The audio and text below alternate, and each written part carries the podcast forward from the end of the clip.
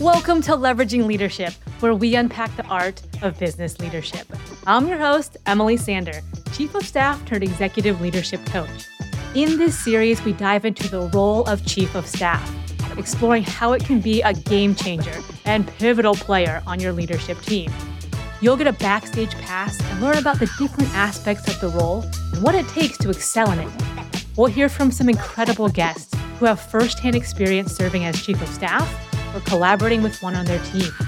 And don't forget, the Chief of Staff isn't just a title or person, it represents a leadership philosophy. Leveraging leadership is all about finding your points of greatest influence and leveraging them to better serve those around you. Anna, welcome and thank you so much for being on Leveraging Leadership. It's awesome to have you here. Hi, Emily. Thank you so much. It's a pleasure. And I'm really excited for our conversation today. Awesome. Me too. And to get us started off with, so you speak an impressive amount of languages. So is it three? Is it four? Is it five? How many languages do you speak? well, it's actually only three of them. Uh, so I speak fluently Ukrainian, Russian, and English. And an interesting part is that I never learned Russian.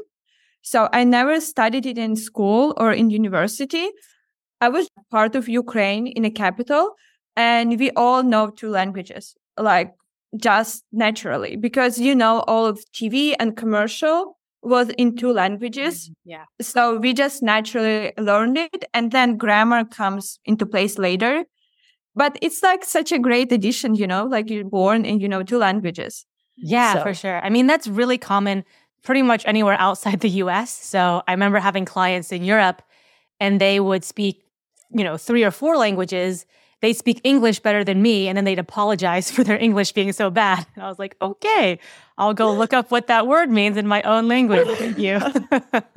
so that is very yeah. cool. That is very No, cool. it is very cool. I feel like, especially in California, where I am right now, everyone speaks like English and Spanish, which I feel like those are two powerful languages. Yeah. Like, I wish I learned Spanish too. Maybe yes. one day Spanish is useful. Yeah. If you're in America, it's probably one of the most useful ones. It used to be French. I think French was like the diplomatic language or something. But um, anyway. It is. Yeah. French is still a legal language in, in Europe. Okay. So I feel like all the documents in NATO or European Union, they are like in both English and French. Still. Yeah. And that kind of segues us into um, how you got to studying. You studied law as as your profession. Yes. Um, so uh, when I was a child, I always dreamed of becoming a detective. and yeah, I loved mysteries and I loved watching like detective movies. But, you know, my family was not very happy about it. Like my mom was saying it's not for a woman to become a detective. Oh. yeah, that they need to find another profession. So I found that being a lawyer is kind of similar as being a detective because you know you need to like you have unique cases and you find a unique approach to solve them. So i was like okay i'm just going to become a lawyer. Um, and then i just got into law school in ukraine. I studied in one of the best law schools. It's in odessa. Uh, and i loved it. Yeah so it was great. And that one was mom approved Well, not really. but they were like, okay, it's better than being a detective. A detective. nice. So go for it, you know? Okay. And yeah, and I always also like loved helping people. So I feel like with law, you have that power that you can help someone. Mm-hmm. And um, also, you know, growing up in Ukraine, I saw a lot of corruption and I saw that people not are not being treated equally in a courtroom. So I wanted to change that. And I know that one person cannot change the system, but I thought, okay, like at least I can help like a couple of people and it's already great, you know? Yeah. So yeah, no, I mean I became a lawyer. yeah, it makes a big difference. Yeah, thank you for that. So take us from you went to law school in Odessa and then all the way to being chief of staff at Tokensoft. So what's the kind of the recap of of how you got into the chief of staff role? Yeah, so well, a year before graduating from a law school, I came to the United States for student exchange program. And at the end of that program, I came to Los Angeles to visit my friend and I just fell in love with the city. Like I needed to come back to finish my law degree, hmm. but I had this dream already to come back and study business degree. And at that time, it was like a dream for me because it was too complicated and it was too expensive. But like, I feel like when a person truly wants something, they can do it. Like the universe is going to help you. Somehow it's going to happen. You just need to try to do it. And so after studying for a year, I studied for my English exam in order to be accepted to um, business school here. And I found a program that was offering like affordable tuition. Mm-hmm. So after a year, I came back and I was accepted to a business school in California in Irvine, which is like an hour away from LA, my dream. So um, that was great. I still remember it. It was one of the happiest moments probably in my life. And um, when I came to United States, I I really needed to find a job. So I started working uh, in consulting company, uh, but soon I leveraged my law background and I started working in uh, various law firms. Um, at some like at some point of time, I was working three jobs, and I was being a paralegal, accountant, general manager, real estate manager, like everything. Mm. And I feel like I learned a lot during that time and because i learned like everything. I learned legal billing i learned accounting i had my own cases and at the end i even was working in one of the best uh, law companies in the united states and we were working with top tier clients. So probably it's been like 4 years i was working in law industry and i figured out that something was missing. Like i wanted to work in more innovative and creative environment. So that's how I moved in the tech space. Like I started looking for a job and I found a job in a tech startup. And I joined it. Uh, for three months, I was working as an executive assistant. Uh, but then I moved to a chief of staff position, uh, where right now I work as a chief of staff and I help basically manage teams and projects. So having that diverse background and doing a whole bunch of different things set you up well for for being a chief of staff because there's a lot of that in the chief of staff role. And you mentioned that your legal background um, helped you with other projects. So I'm wondering, you know, what did having a law degree and that um, legal perspective, how did that shape your chief of staff role? Do you use that in your role today? Yes. So my company, we um, we are a fintech company and we focus heavily on compliance and regulations in the cryptocurrency space. Yeah. And that's where my law background came ha- came in handy yeah. because now uh, like I basically help uh, to communicate with outside counsels. It's you know you need to have like a specific background and understanding of law and lawyers work in order to make those communication more effective you need to know what questions to ask, like what documents to review when and how. And yeah, so basically, right now, a part of my job is to make sure that all of our documents are up to date and compliant, and always like be in touch with our outside counsel to make sure that everything is fine and that like we're going in the right direction. And whenever we have like, you know, like a new product line, or if we want to change something in our agreements, or we want to work with a client that has a unique situation, all of those documents needs to be reviewed and communicated to our lawyers uh, in a proper way. So that's what my communication is going. Well, all chiefs of staff have to be adaptable and flexible and kind of move with the market and industry trends. But I imagine with cryptocurrency, that's even heightened or even accelerated even more. So can you talk a little bit about how you mentioned working with outside counsel and then making sure the changing rules and regulations you're staying up to date with, and then also filtering that information or conveying that information internally to the executive team um, in a way that is meaningful to them. So, can you talk about just talking to all those different groups of people and then conveying information back and forth? Yeah, so um, compliance is a top priority in our company. That's how we differentiate ourselves from everyone else right now. And yeah, as you said, like all the laws and regulations are changing all the time in our area and in our industry, which makes it not an easy task. But as I mentioned, like I work constantly with outside counsels, and our outside counsels are top US attorneys. So they always know what's happening or like what we need to change. You know, like it's basically, it's kind of like we have even in house counsel because get with them every week, like two, three times per week. Like we always have something going on. And in terms of how it's uh, communicated to internal team, basically whenever we need to review something, everything goes through me. And then I talk with lawyers and then I come back with the results. And because yeah, so basically whenever there is new feature coming up or new product line or new agreement, everything goes through me. And until I say like, okay, we are good to go, like no one releases anything, you know? So you're the conduit, you're the final, final checkoff. Gotcha. Yeah. Okay. And then talk to me a little bit about um, I think you have a relatively small company still. It's relatively small in the big picture. Um, so, how do you work with your principal and other executives? What type of communication do you have with them? Uh, yeah, we work very closely. As you said, because we are not that big of a team, we spend a lot of time together brainstorming and have meetings.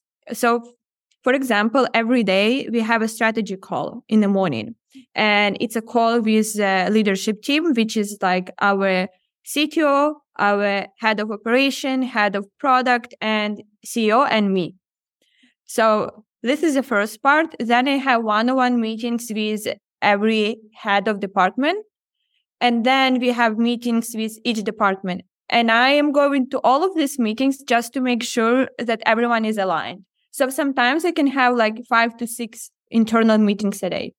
It's like half of my week but it's it's very important because like i need to understand what everyone is working on are we meeting deadlines are we not meeting deadlines if everyone working on the correct thing because you know like when you have a vision and like a goal in a company everyone needs to direct uh, they all like uh, power to the one thing because if everyone will work on the different tasks we will never accomplish anything yes so it's important if one department has an issue like for example uh, our sales department needs to change something in a product offering in order to better sell the product.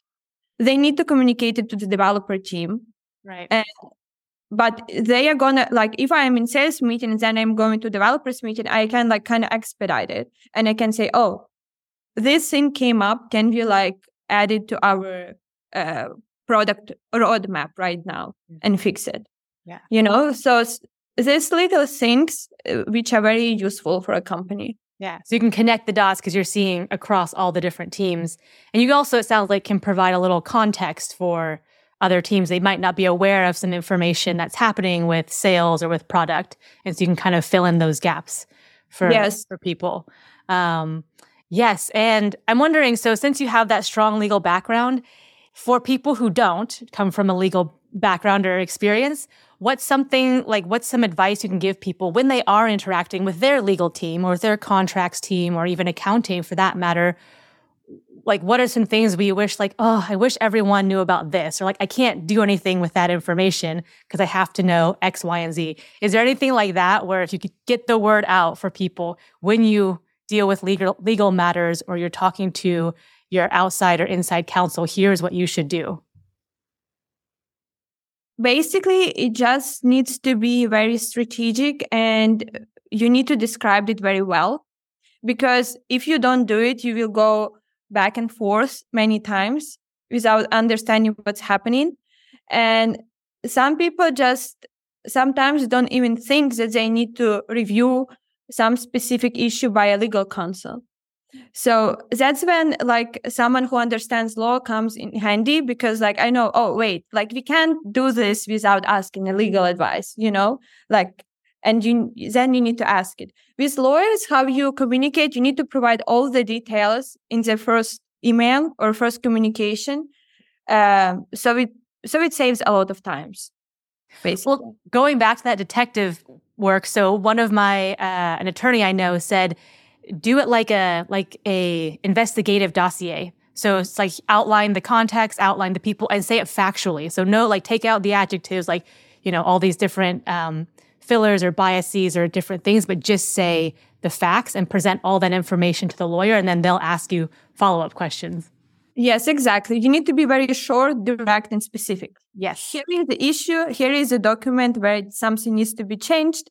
It needs to be changed in this line here, these two words. Can we do it or not? You know, you need to be very specific with them because, yeah. you know, law is very interesting and it can be directed in very different directions. Yes, for sure. And I remember our sales team would go back and forth with our contracts team who had a lawyer on it and they would push for certain things to be in the contract. And sometimes there would be pushback saying, no, we can't do that because it would expose the company um, in these different ways. But sometimes the salesperson would ask for something and the legal team would come back and say, actually, we have this thing that would accomplish your goal. And the salesperson didn't even know about it. They're like, oh my gosh, that's amazing. So I think your advice of go, you know, double check with your legal team just to see what the options are is good advice. Yeah, and also if it's um, a concept that you engage, like just started to work with, it's very important to give them all the background on about your company and about your technology and what you need to accomplish. Like right now, because we have been working with the same counsels since the beginning, they know everything about us, what we did, what we are planning to do, and what we need to do or not to do. But like if you just knew, it's very important to provide all the details. Because sometimes, as you said, you might not even think of this solution, but they do because they have many clients with with the same problems, you know, or with the same technology. Yeah. And just curious, how how closely do you work with finance? Um I work closely because we need to um I'm helping to monitor the budget and we need to establish KPIs so we meet the budget requirements. Also because I help with hiring all the time. Uh, I need to talk with my finance team how many people we can hire and what is a priority hire and what salary we can offer. And so it's yeah, I work I work very closely because for example, uh, last week we had offsite. We brought all of our team here. Uh, this, this year we do it once a year, okay. and I was the one who organized it. Uh, it has been second years that I organized it, and uh, I need to know the budget, right? And I need to work closely with finance team to see what we can afford, what we cannot afford, what is the priorities that we need to do this year, and stuff like that. Yeah, no, sounds good. I remember. So my principal, he was both our inside counsel um, and our CFO, basically in one person. So it was a package deal in that sense. But I know a lot of chiefs of staff. I know a lot of people with legal backgrounds work almost hand in glove with the CFO or the head of finance just because there is so much so much overlap. So I was just curious about that. Um, yeah, because you also and it works other way around too. Because I need to tell our CFO of our needs of the company. You know, I'm going to all of these meetings and I see, oh, maybe our marketing team needs a little bit more budget for the marketing this month. You know, or maybe we need to hire in this department. So where else we can save? Yeah. So I have uh, weekly, I have a meeting with our uh, finance team to discuss all of those things. Okay. So, as we round out here, what is some advice you would give a chief of staff, so an aspiring chief of staff or a current chief of staff, and then an executive who works with the chief of staff? Okay. So, for someone who wants to be a chief of staff, I feel like it's very important uh, from yeah from my perspective to be uh, proactive and not to be afraid of being a leader, like taking leadership of the project. Being proactive, for example, because you might be hired for uh, for a company and they don't know all of your skills, you know, so you need to show it somehow. Hmm. They are not going to ask you to do something if they are not sure if you are capable of doing it, or maybe they think it's too much. But if you show that you're interested and they put you on a spot and they give you a project to lead, you should definitely do it because then you can reveal all your skills and show that you're a leader and be promoted you know and the same i feel like with taking responsibility of the project i think this is very important because most of the people i feel like afraid of doing this because you know no one wants to be responsible if the project fails or if something goes wrong there is always one person who who will take an ownership of that. But it goes the other way around too. If the project succeeds, who is going to be rewarded the most? The leader of the project, right? Yeah. So it happens to me. That's how I kind of moved from being executive assistant to become a chief of staff because I was taking a lot of, like, I was very proactive and I wanted to work everywhere. Like, I was very curious about the company and what I can do and how I can help. So my first big project was actually organizing offsite. It was the first time when company did uh, a big offsite event. We had like three days event and I planned it. I budgeted I did all the logistics, everything from the beginning to the end. And everyone was so impressed about it. They're like, oh, so she's good like with budgeting. She's good with project managing. She can execute. She can do all of these things. So maybe we need to promote her, you know? Mm. So that's what I think is the most valuable thing just to show, speak up, and be proactive. I love that. And I think you know being proactive that's one of the biggest things that i work with my clients on is we always have a discussion at some point in the coaching of you probably need to be a little bit more proactive here because if people are waiting for permission or for a specific direction that doesn't always come. Whereas if you jump into something and you say hey let's try this or hey here's a potential solution let's talk about that i think that goes a long way with people and it gets you out there too and it starts the ball um, rolling. And another important thing that you said, I just want to highlight is chiefs of staff are leaders. So think of yourself as a leader and an executive high level leader at that. So a lot of people are like, oh, you know, it's just little old me, so I couldn't contribute to that project, or what I say doesn't matter next to this big executive. But if you think of yourself, and as you should, as an executive leader and part of that leadership team, then you show up a little bit differently. Exactly. I feel like everything starts within us. So how you feel yourself, if you feel yourself as a leader, like others will also see you as a leader. Yeah. You know, but if you're gonna be afraid and you're gonna be afraid of show show of your skills or what you can do, then people will never like they will never see that part of you.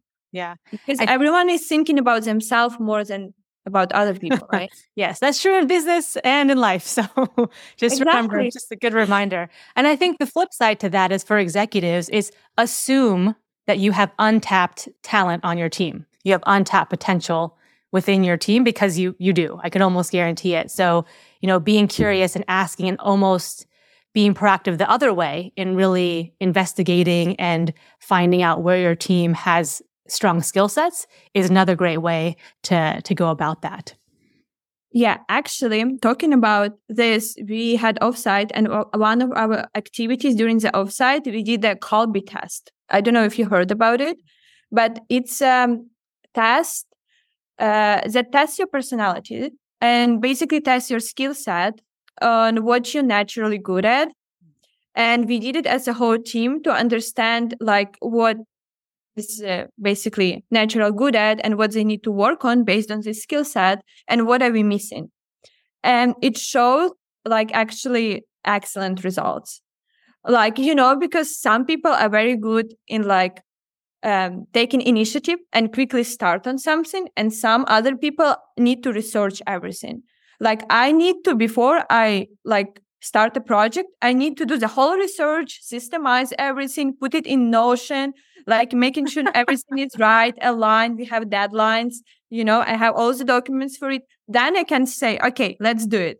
But some people are like, oh, that's a great idea. Yeah, let's do it let's tomorrow. Yeah. Yeah, exactly. And you need both kind of people, you know? Absolutely. Both kind of people in in the in the organization. So we actually uh, figure out that we are missing like a type of person who is gonna systemize our product roadmap. And it's a good way to start hiring because now we actually decided that whenever we add a new team member, we will give them this task to do just to make sure that they have a skill set that we don't have in a company right now. Yes, I love that. And assessments can be useful. I think sometimes they're overdone and people kind of overemphasize them, but they can be a really good framework to work from. I have one chief of staff who um, does a series of assessments on anyone coming into the team. And she really oh, uses oh, wow. those to help align. Just like you were saying, we need all sorts of people to have a well rounded team. And so she makes sure all the different groups or cohorts have all those different people. I'm like you. I like to be prepared. I probably think and overthink about things, um, and could use someone who just can jump right in there and uh, is more is more off the cuff. But um, you know, I'm I'm strong in certain areas with my skill set, and that person who is more outgoing or influential or gregarious is strong in their skill set. So it re- really does make um, it does take uh, all those personalities to build a good team.